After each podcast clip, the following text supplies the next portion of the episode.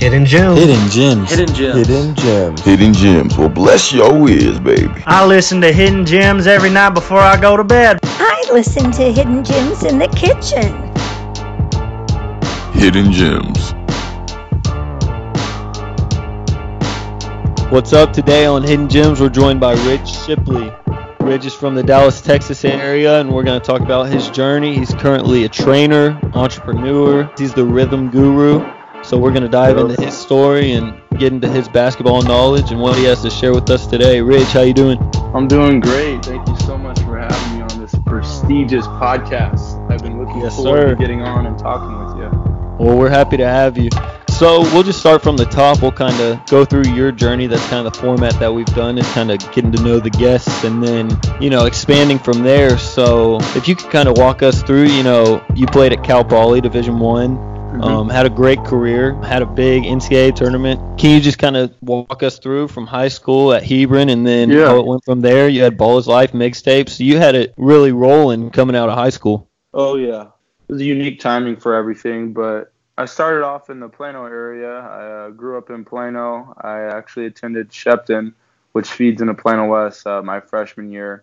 Um, Right. I ended up playing uh, freshman on varsity over there at West, um, and making a good run into the high school tournament um, as a freshman. And then after that, you know, decided the best move for me was about eight minutes down the street in a new neighborhood, new school. So ended up going three years at Hebron playing varsity all three years there, uh, going to a program, you know, that really wasn't known in the area for basketball per se. They were a really powerhouse football program, and uh, Plano Right. West had a had a real solid basketball program at the time. So it was a little confusing for people, you know, to to see me make that change. But when you gotta do what's best for yourself, it's uh, not always looked at as the easy thing to do. So um, made that Right, change totally. and, and went to went to a program that you know I just finished uh, 0 and 10 in district. You know, didn't even win a game, and uh, was really struggling to even make playoffs.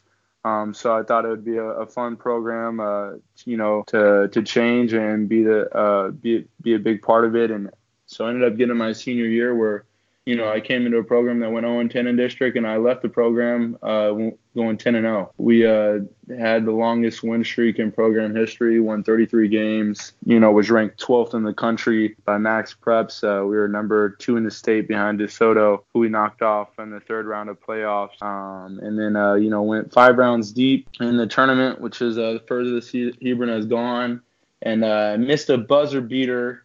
Sadly, against South Grand Prairie, um, my buddy Ben Emelogu. Um, shout out Ben. He went to SMU and Virginia Tech. Um, but but yeah, we did uh, pretty well from there. You know, I started getting on the scene a little bit my senior year with you know Ballislife and, and those type of people I, I was never really ranked or i never went to any camps i never definitely didn't get invited to anything um, i think i paid my way to one camp like my sophomore year of high school in beaumont texas that's about the only camp I ever been to. Like I said, never really ranked or anything like that. Just kind of kept my nose down and stayed in the gym. My junior year summer, played with the Texas Titans AAU team, so we played in the EYBL.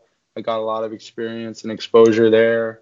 Right, Um, for sure. You know, which which started bringing in coaches and and colleges. So really, after that junior year summer, going into my senior year, uh, made the decision to commit early and sign early to Cal Poly. A decision that I don't regret, but I'll say looking back at it that if you believe in yourself, um, you know, and you think you can go play at a higher level, then don't let the colleges talk you into um, signing early. You know, at that point, people didn't even think I could play Division One basketball. So, you know, a lot of people wanted me to play it safe and, and sign and commit while I had the offers, um, while I did. And they didn't look at it as, you know, he's a high major guy. He needs to just wait until he gets those offers. It was just kind of like, oh, well, you got mid majors, you got Ivy leagues. Right. Well, Jump on it. Yeah. yeah, you better jump on it now because you know they're going to take those away from you. So ended up pulling the trigger there, you know, which started its own domino effect and went to a culture once again that wasn't necessarily known for basketball, but was a great, Yeah. great school academically.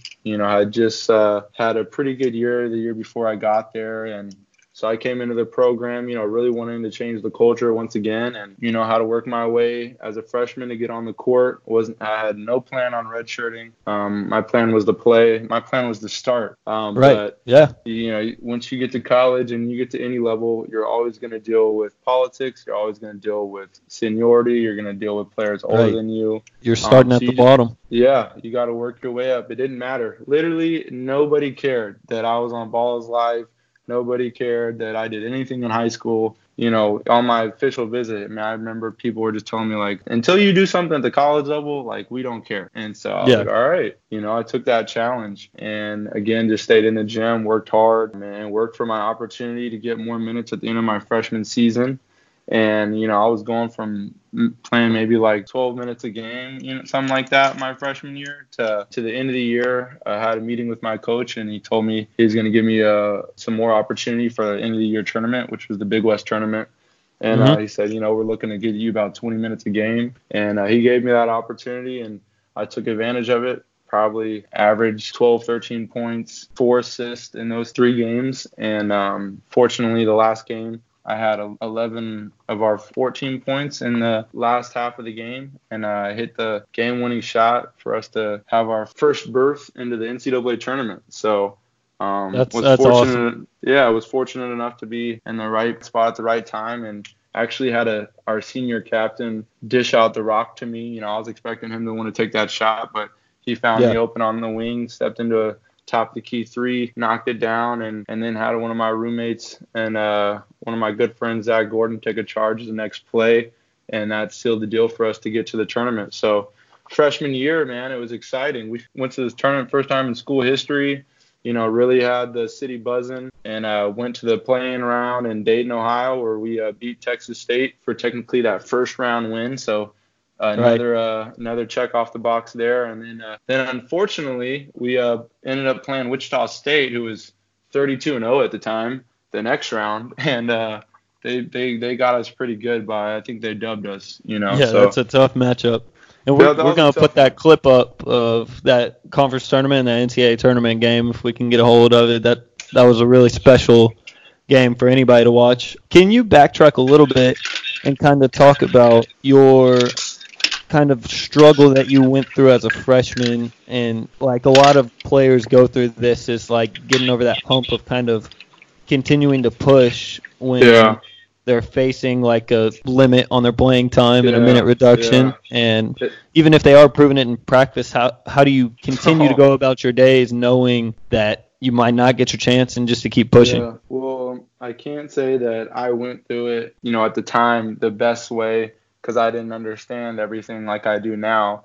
But at the time, I, I just continued to play with a chip on my shoulder. And Right. I try to not use that as like the answer to give people. I don't think that playing with a chip on your shoulder 24 7 is the best way to go because you really don't experience much happiness. You know, you really kind of put the world against you. And Right. that's kind of how I did it. But I mean, just like what you said, it didn't, didn't really matter how well I was practicing. I mean, it didn't. I remember every single time, you know, the second team, which was the gold team, would beat the green team, and that was the starting five. And I remember being Yeah. part of all those victories in practice. You know, when it wasn't really. Um, I mean, the next three years when I was, you know, on the green squad, I mean, gold team barely beat us. You know, so when Right. when I was on that gold team, I was the one, and my teammates obviously were were always trying to to upset that green team. You know, so the coaches can see go um, at them so yeah It, yeah, it was it was frustrating when you because you don't want to root against your teammate. You know, you don't want to the person in front of you to fail, even though you know that you feel like you're a better fit for the position. It, it's, Right. it's a tough it's a tough push and pull battle, and I think that's kind of where where you have your faith or your support system or whatever that helps you personally. That's kind of what you got to cling on to the most because you can continue to put in the work every day like I did and literally nothing will change. The only thing that can change is your attitude and the mental side. And for me, absolutely I just I just kind of just built up a chip and just kind of built this fire about it. And I'm not saying that's the best way to go. I think maybe at that time I could have clung a little bit more to my faith, or I could have reached out to my family a little bit more and kept them in conversation and, and, and not be so frustrated Yeah. with what's going on. But no yeah but so, that's interesting that you say that because i mean the last podcast that we had we had sam lamone he's the video content creator for pure sweat and drew hanlen and he talked about the the chip on his shoulder and how he kind of not brought that upon himself, but continued to to push with the chip on his shoulder because it worked as a motivation for him. And he also talked about as you achieve success, it's not necessarily healthy to continue to put that chip on your shoulder. Oh, that's cool. For him, it definitely helped propel him. And another Yeah. thing we talked about was, you know, putting in the work in, knowing that it might not reap any rewards at the time. And that's definitely something that you had to deal with too. Yeah. Oh, yeah. I respect kind of has the same realization that I did about how healthy and unhealthy a chip on your shoulder can be. So that's interesting to hear. Um, but yeah, it was constantly putting in that work, and you know that was just the tip of the iceberg when it comes to what you have to go through as a college athlete and as a player, and especially someone that thinks so highly of himself on the court. I mean, your your coaches are not going to view you the way that you do. You know, they're they're going to pick and choose what they want to view, and and and that's a and that's a tough battle, and that's something that I had to deal with. I went to a program where they were not known to have you know scoring point guards. They weren't really known to have a hybrid kind of point guard. Right. Um, and the and the coach that brought me in actually left the program before I got there. So that kind of can make things a little tricky because I can't transfer and not sit out a year because the associate head coach leaves. If the head coach leaves, I can transfer and not sit out a year. But if Right. the associate head coach leaves, I still have to stay or I have to transfer and sit out a year. And that was You got to honor that, right? trying to do. Yeah. So that a lot of people didn't know about that, and what that did was that just made me kind of on an island by myself. I didn't really have my Mhm. coach there that recruited me to say, look, this is what he does, this is how he plays every Right. day. Like And I think a lot of guys don't realize that going into college, how much of a difference the coaches make for you, and specifically like the coach that's riding for you, bringing you in. Yeah. The head coach is dealing with so many different players. Like he's got to recruit Exactly. guards to bigs, you know, so he's not gonna always know everything about your game. You know, he Right. you can be a like I could be a great college point guard and just pass the ball and that would have worked just fine for my coach, but that's not the type of player I was. Um, Right, exactly. And, And- so that's kind that's kind of tough to deal with. Yeah. And I mean, it's not necessarily biased, but I mean, these coaches that bring you in are fighting for you. So if there's another coach bringing in his guy, you got to deal with that too. So there's a lot of dynamics. And talking about, oh, go ahead. I had pretty much three, almost four guards that came in with me, and you know, and they were all like you said, they were all recruited by a different coach, so they're all going to battle for you know the player that they brought in, and I had about two of the guards leave after my first year. That you know, Yeah.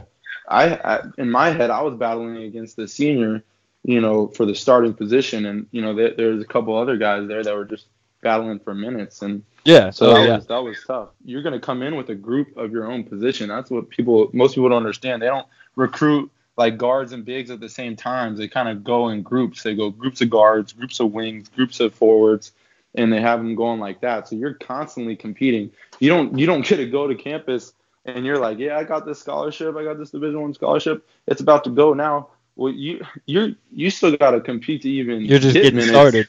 Yeah. yeah, like it's it's a whole different story. And then and then uh, a year later, you're gonna start seeing the next round of guards that come in, and then Yep. you're gonna have to start dealing with them. And you know, it's a it's a battle. It's a very stressful environment, man. I'll tell you, Constant. is. Yeah. It's a con and oh and, And everybody can hoop. I mean, everyone can hoop. Yeah. Yeah, at the Division One level, everyone is, and even at the Division Two level, D two. I mean, we played D two and uh, NAIA schools every preseason, and every preseason, I'm like, dude, these guys are pretty good. Like, right. they're gonna give us a run for our money if we don't play very well. And like every year, I mean, we win these games by single digit points, like against these really good D2 programs or NAIA programs. And I'm just like, it, people don't understand at all levels. People can really hoop, and it's it's you've got to understand like it's a, a blessing, and you are lucky to some extent to have this opportunity because um, a lot of people can be in your position or can fill your position. For sure, absolutely. Talking about your game a little bit, um, you just mentioned it. You you are a scoring point guard, and you do have a style that's unique to Ridge Shipley. Can you kind of give us an idea of how you kind of developed that and how you made your game through high school and college, through the work that you put in and the approach that you took. Because Mm-hmm. shooters approach their workouts differently. I know that you put a Mhm. lot of work in. Can you talk about the way that you went about your process? Yeah. So it started at a young age, obviously, for my skill development. And, you know, at first my shot was was like the first thing that I ever really worked on. I loved Pistol Pete, so I was doing a lot of his stuff. So I, I still love dribbling the basketball. I love making good passes. But the first thing that I was ever known for was shooting the ball. And, you Yeah. know, kind of having that stereotype of being a you know that white boy shooter. And from there i just i wanted to break every stereotype someone had for me. So from there i was like okay i can shoot the ball really well. Like now i want to be the best ball handler on the court. Now what? Yeah. you know how so how do i do that? And so i put in the work put in the time you know and this isn't like this is what i try to explain to people now. Just because you're in season like and you have a long practice with your team that's not like that's not where it stops like you can't go No, a whole yeah. season with not working on skill development because these high school coaches and these college coaches they don't specialize in developing players. There are very few coaches that are in that power position that actually know how to develop players Yeah. skillfully. So And there's people- days, I mean, you practice, you might, you think you're getting reps in and you think that you're continuing, oh, I'm in the gym, I have a ball in my hand. You might get 11 shots one day. What's, Yeah. That's not Yeah. enough. Yeah, it was. You know, this started in elementary school, and and a lot of it goes to my parents. Um, you know, I was getting up shots before I went to elementary school at 5 a.m. every morning. My mom would be out there rebounding. Through middle awesome. school, same thing. I did workouts at 5 a.m., 5:30 before middle school would even start. Then I would go to school practice. I mean, it was a constant grind, and I. It's hard to talk about the grind now because I'm like, holy cow! Like I grinded so hard. Like I could not grind honestly as hard as I had my entire life. Like if I wanted to pick up that Right. type of grind today, like I could not do that, bro. Like I've got to do it smarter now. And so back Yeah. then it was just being in the gym all the time, being at the rec center, you know, five, six, seven hours playing pickup, playing against the older guys. Um, but going back to um, just kind of building up my skill set, I, I just wanted to keep on breaking those stereotypes. So I ended up getting my handle down pretty well and, and working on that. And then it was the next comment after that was his athleticism. And then, man, like once you tell me one thing, it's, it's I'm, I'm gonna make sure I make you change your mind. So then I got my my athleticism up. You know, I spent about two years through the Heroes practice facility out there in South Dallas uh, with this trainer Clint, and uh, man, just worked on worked on my bird and my lateral quickness, speed for almost two years. And then after that, it was like, well, what what about his defense? You know, how, he he's got to be a good defender.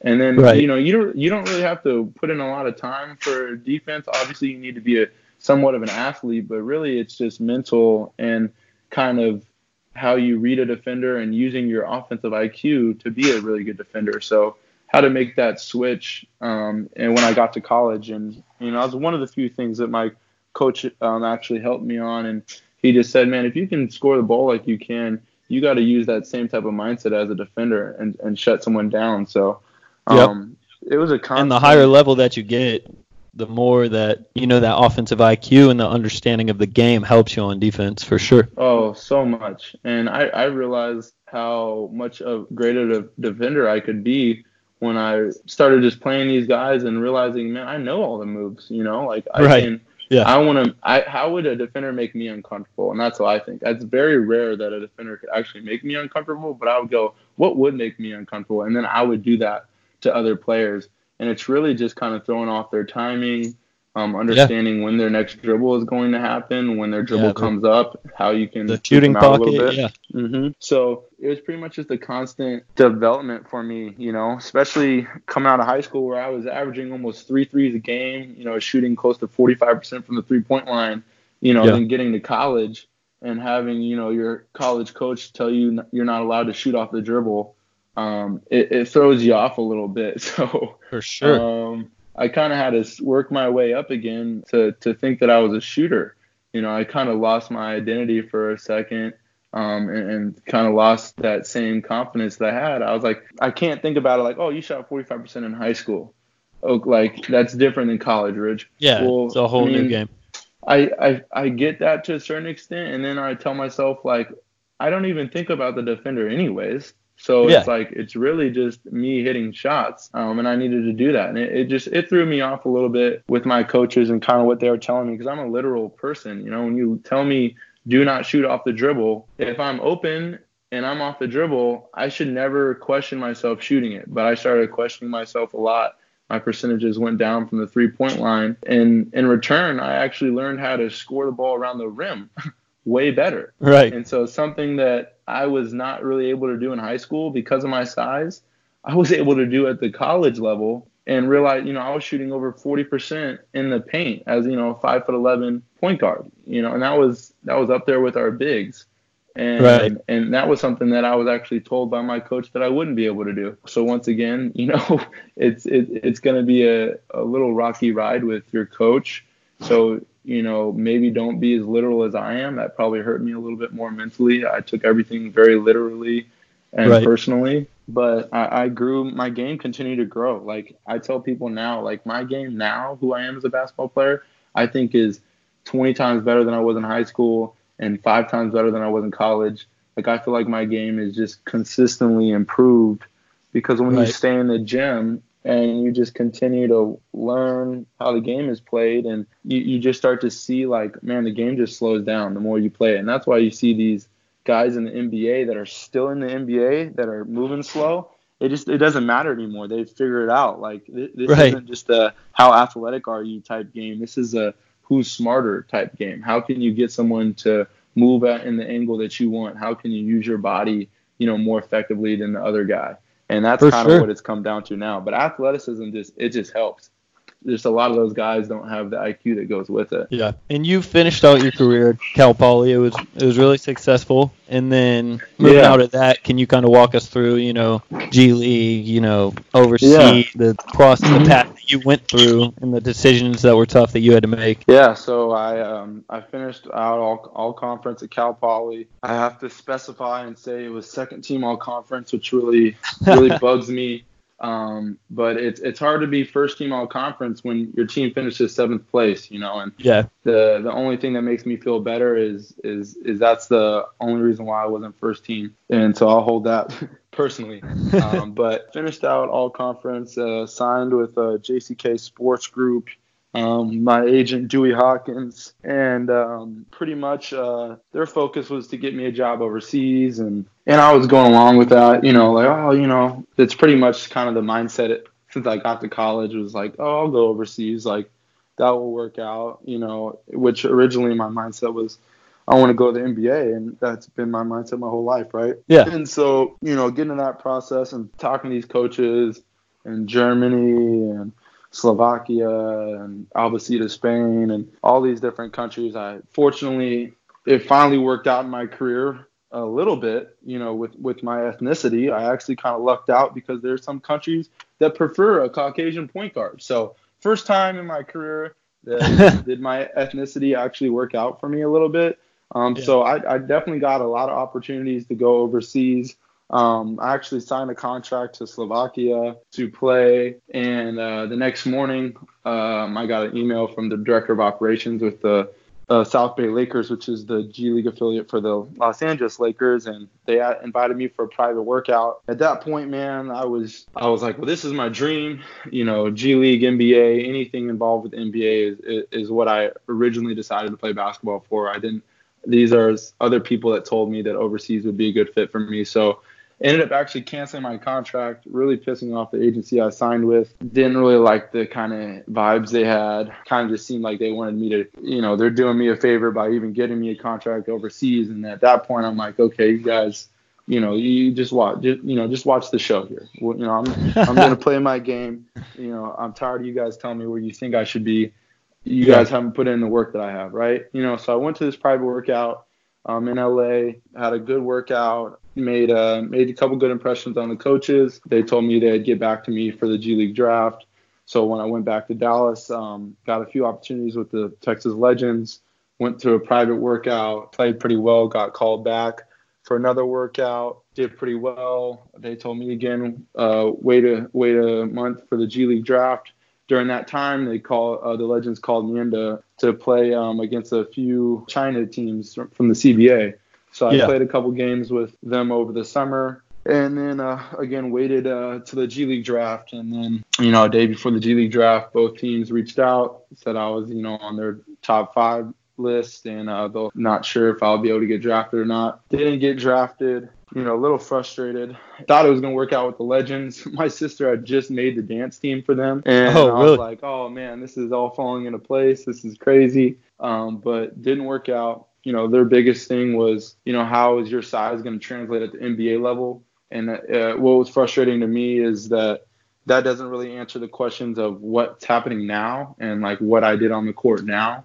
Right, because they're jumping on ceilings and potential instead of actual performance. Yeah, exactly. And that's kind of where I've been frustrated most of my career is like, what can you guys just judge me on what I'm actually doing? Because you can bring up how will this, how will that, but then at the same time you're missing the answer. The answer is I'm my IQ is through the roof. I know how to use my body well. I know how to get around defenders. I know how to draw offensive fouls.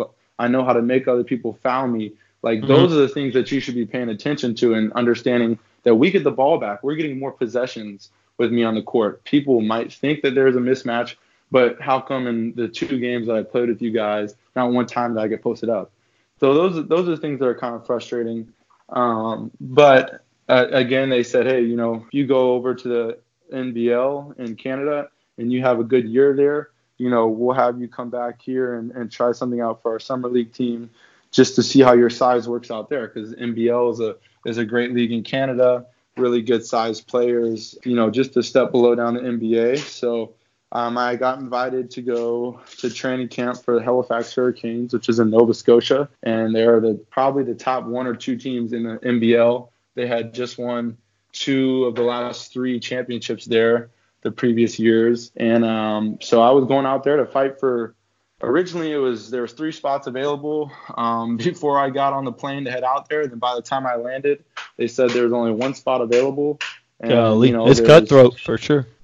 there was 20 guys out there um, at training camp trying to get for that one spot. Got through all training camp, made it through the first two rounds of cuts, got to our inter squad scrimmage um, where I started for the white squad. I mean, I think I had like 14, 5, and 3 on record, played better than every guard they had out there. On record, the starting point guard did not want any smoke and set out. So whoever hears that, they can let him know that, and I'm pretty pissed off about it. But um, so the, after the game, which my team won, they said, "Look, we'll give you we'll give you a call around 7:30, 8 o'clock, whether or not you're uh, going home, and then if you don't get a call, then uh, get ready for practice the next day." It gets to about 7:30, 8 o'clock. I get no call. Super excited with my roommate, like we made the squad. Uh, got a call at 9 o'clock come down to the front uh, front of the hotel, go down there, sit with the coach. Told me I wish we uh, didn't have the situation that we currently have right now, and I can't tell you that you're not good enough to play for this team because I think you're good enough to play for any team here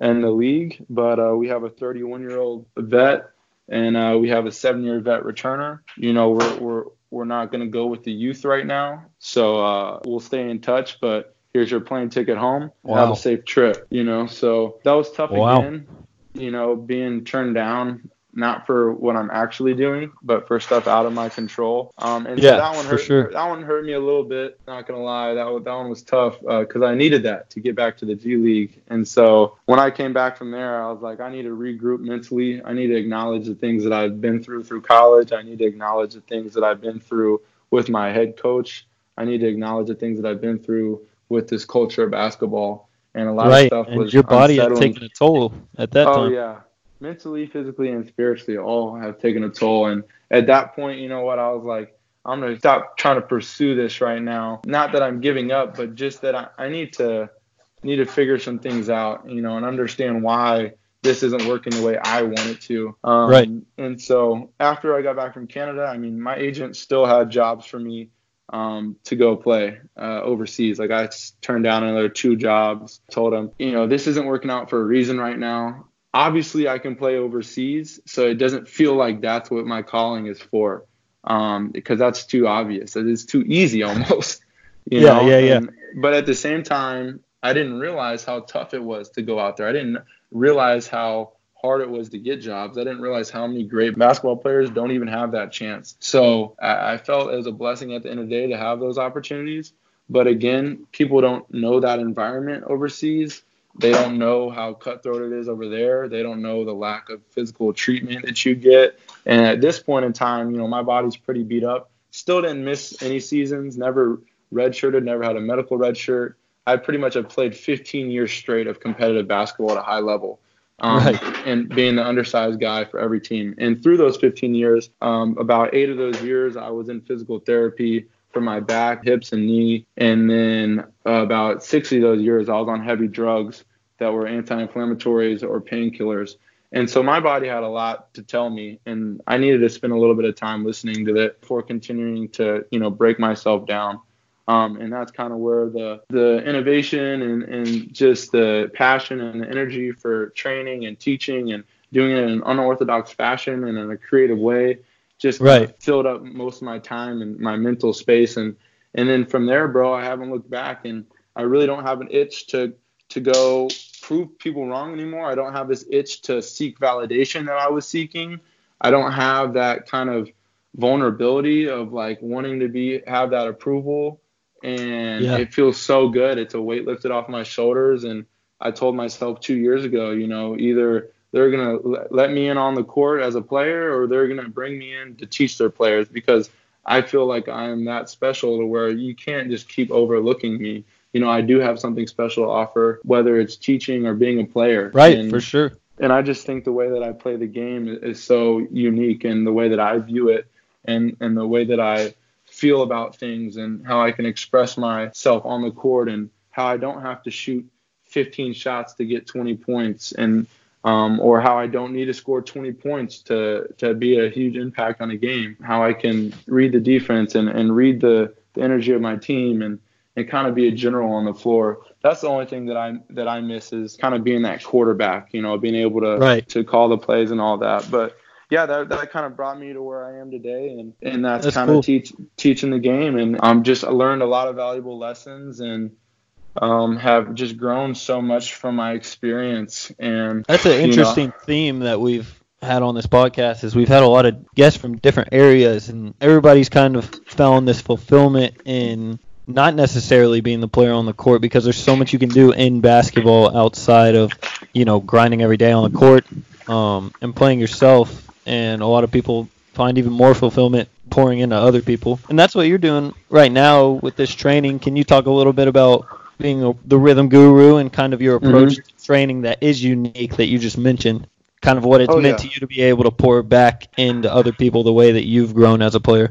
Yeah, well, I just think I am so special and I believe in myself so much in everything that I do. You know, obviously I've had influence in my career. I had a trainer I was with, Jerome Vaden, for 15 years um, that I was in the gym with and worked on my shot, my craft. Worked uh, with Tyler Rowe for about four to five years and uh, learned learned a lot from him on and off the court. Um, so I've had some people influence me. I've been lucky to have them in my life.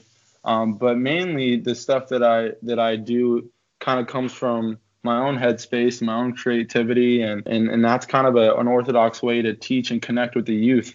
Um, and right. I pretty much just use my experiences as you know being in training sessions and seeing people train and seeing people coach and kind of finding you know how can you connect a little bit better? Or I was a little confused on how they taught me this way. And I pretty much am trying to find a universal way to teach kids. And that's um, teaching them how to the ability to time and feel the basketball differently. It doesn't matter what crazy stuff you work on or moves or combos or anything any trainer can teach. If they don't have the feeling, it'll never be used effectively. So people, I just feel like a lot of training and teaching is done that's not as effective as it could be. And so that's not to say these trainers aren't doing a great job. I think everyone's doing an amazing job. I right, you're just that, bringing something different to the table.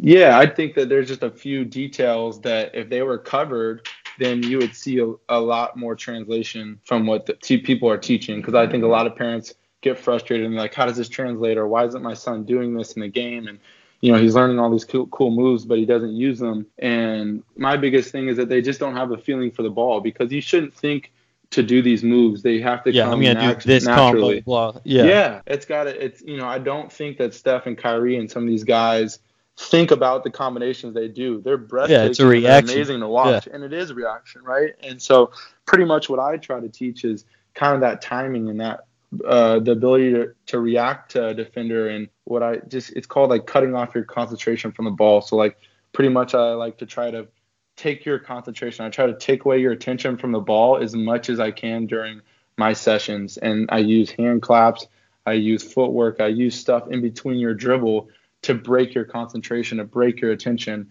Um, and if you can continue to do that, then you can learn to dribble the ball subconsciously. You know, then you're able to start playing with more flow. And that's kind of what I specialize in is getting players in the flow state. And I don't and I don't think there's a Right. trainer in the world that is specializing in that. And I am the first one to say it. And anyone else that wants to hop on board, holler at me. But the Rhythm Guru was the first one to bring flow state to this world. And, uh, you heard it here. We're gonna practice it and we're gonna get better on it. People don't understand the value of flow. People talk about Right. it a lot as a motion to flow with the ball and have flow, but they don't understand the science behind flow state and what that actually means and what's happening with the inside of your body when you achieve flow state. And, and a lot has, and so much goes into it mentally and physically. So whether it's your breath control or it's your mind control or it's your body Yeah. control, there's so much I've actually goes I've, there's that. an interesting podcast. It's called Mind Body Hoops, and they had a, a really cool podcast about meditation and flow state and just being on the Oh, court, cool. how it's all connected. So I'll put that link up too. You can check that out. All right, before I get you out of here, I'm gonna run through a speed round, and then I'll let Yeah. you go. Question number one, not really a question. Tell us about Kangen Water and what it's done for you. Okay, Kangen Water it's changed my life. Company Enagic um, makes these amazing machines that create alkaline, ionized, micro-clustered water. What these machines do is is they make a, a such a clean source of water for you, and people don't understand how important it is. And pretty much any injury or ailment or you know generic disease that any human is dealing with you know, there's a huge percentage chance that it's caused from a lack of hydration. And a lot of us deal with chronic dehydration, and that's how a lot of injuries and, and ailments come about. So I've t- taken my water source very seriously, made an investment on the machine. It's changed my life from the inside out. Gets water That's to awesome. your brain, to your to your bones, lubricates lubricates you at a cellular level. And so big shout out to Kangen, man. If anyone's interested, hit me up. Changed my life uh, on and off the court. That's dope. Number two, what's one piece of advice if you could narrow it down, just to tell growing basketball players, aspiring basketball players, whether that's taking care of your body or your approach on the court, mentally, spiritually? piece of advice I would give is, whew, I would say mentally, if there was, if if there was a, a way to prepare yourself mentally to kind of know what you're going through, and so that advice would be talk to someone credible, talk to as many credible people as you can find, and hear their experiences. So whether it's hearing me talk or tell you something, or another player that's been through those experiences, a lot of people, including myself, grew up and they got advice from people that didn't go through those experiences. So it's very Right. those people those people are trying to do good in your life, but they, didn't experience it, so they're not necessarily getting the right information. So yeah, the more success and experience you can surround yourself with, the better off you'll be for sure. Yeah, hundred percent. Last question: What's next for the Rhythm Guru? What's next for Ridge Oh. Shipley? Man, okay. What's next is tough. I got a lot. So I've got a website being built right now. It should be done in about one to two weeks. From there, I want uh, my website to have information about my teaching methods, um, where they can learn more, drills that they can do, get my clothing line started. Um, the clothing line is going to be a part of the Rhythm Guru, but it's going to have a separate message. So it'll be really focused around this acronym NDA, which just means no doubt allowed. And it's just something that throughout the process of being a basketball player and wanting to go pro and then starting your own business, the only way you'll really be able to get through this is to have no doubt. Uh, when that doubt creeps in, um, that's when a lot of negative things can happen. So clothing brand should be coming up soon. Gear y'all have never seen before. I used to go by Swaggy Shipley before Rhythm Guru, so I'm a trendsetter, um, modern day philosopher, Influencer. influencer, Trainer, of player. all things. So I'm getting to have that online stuff set up. The website should be sick. Doing a little work for my buddy Dave Nawaba with the Nets, uh, running director of ops for him. And then, uh, you know, I, I want the big picture thing is to, is to start an academy. So wherever my investors are, whether they're in the Central Coast or in Dallas, putting in the groundwork and, and putting in the work that it takes to open up an academy. And, that's, uh, and that's when we start to go, go big time. Um, but from there, it's going to be a journey. Um, I've got a pretty crazy surgery coming up in January. Uh, I don't know if I've talked to you much about it, but I'm actually finally getting comfortable enough to talk to the public about it. But I'm having a surgery on my jaw. It's a surgery I wanted to have for over six years now. Never been able to get it because it requires me to be out of physical contact and activity for six months. Right. Um, and I'm doing that uh, first week of January and so I'll be recovering after that. Smile's gonna be gorgeous and be ready for the ready for the cameras, ready for uh, there you go. everything. So Awesome. you know, Well, appreciate you, man. You got a lot Thank ahead, you. and we're excited to see what's next. yeah. Well, I appreciate you, Justin, and for for all the listeners out there. I know there's millions of you. Um, Justin is a is a great is a great guy on and off the court. Extremely smart, creative. Um, I've enjoyed having him in the gym with me. The few times that we've been able to spend together, he he definitely pushes the envelope as far as creativity goes and and what's possible on the basketball court. I think he's got a extremely bright future. You know, whether it's his trick shots or it's him being a, a basketball player or trainer or, or influencer or podcaster, whatever Justin's going to do, he's going to be successful. So, all y'all millions of listeners, stay tuned in for all his podcasts. It, will be the next one up. Appreciate you, man. Yeah, bro. I'll see you Anytime. soon. Yeah, have a good one. Peace, love, bro. God bless always.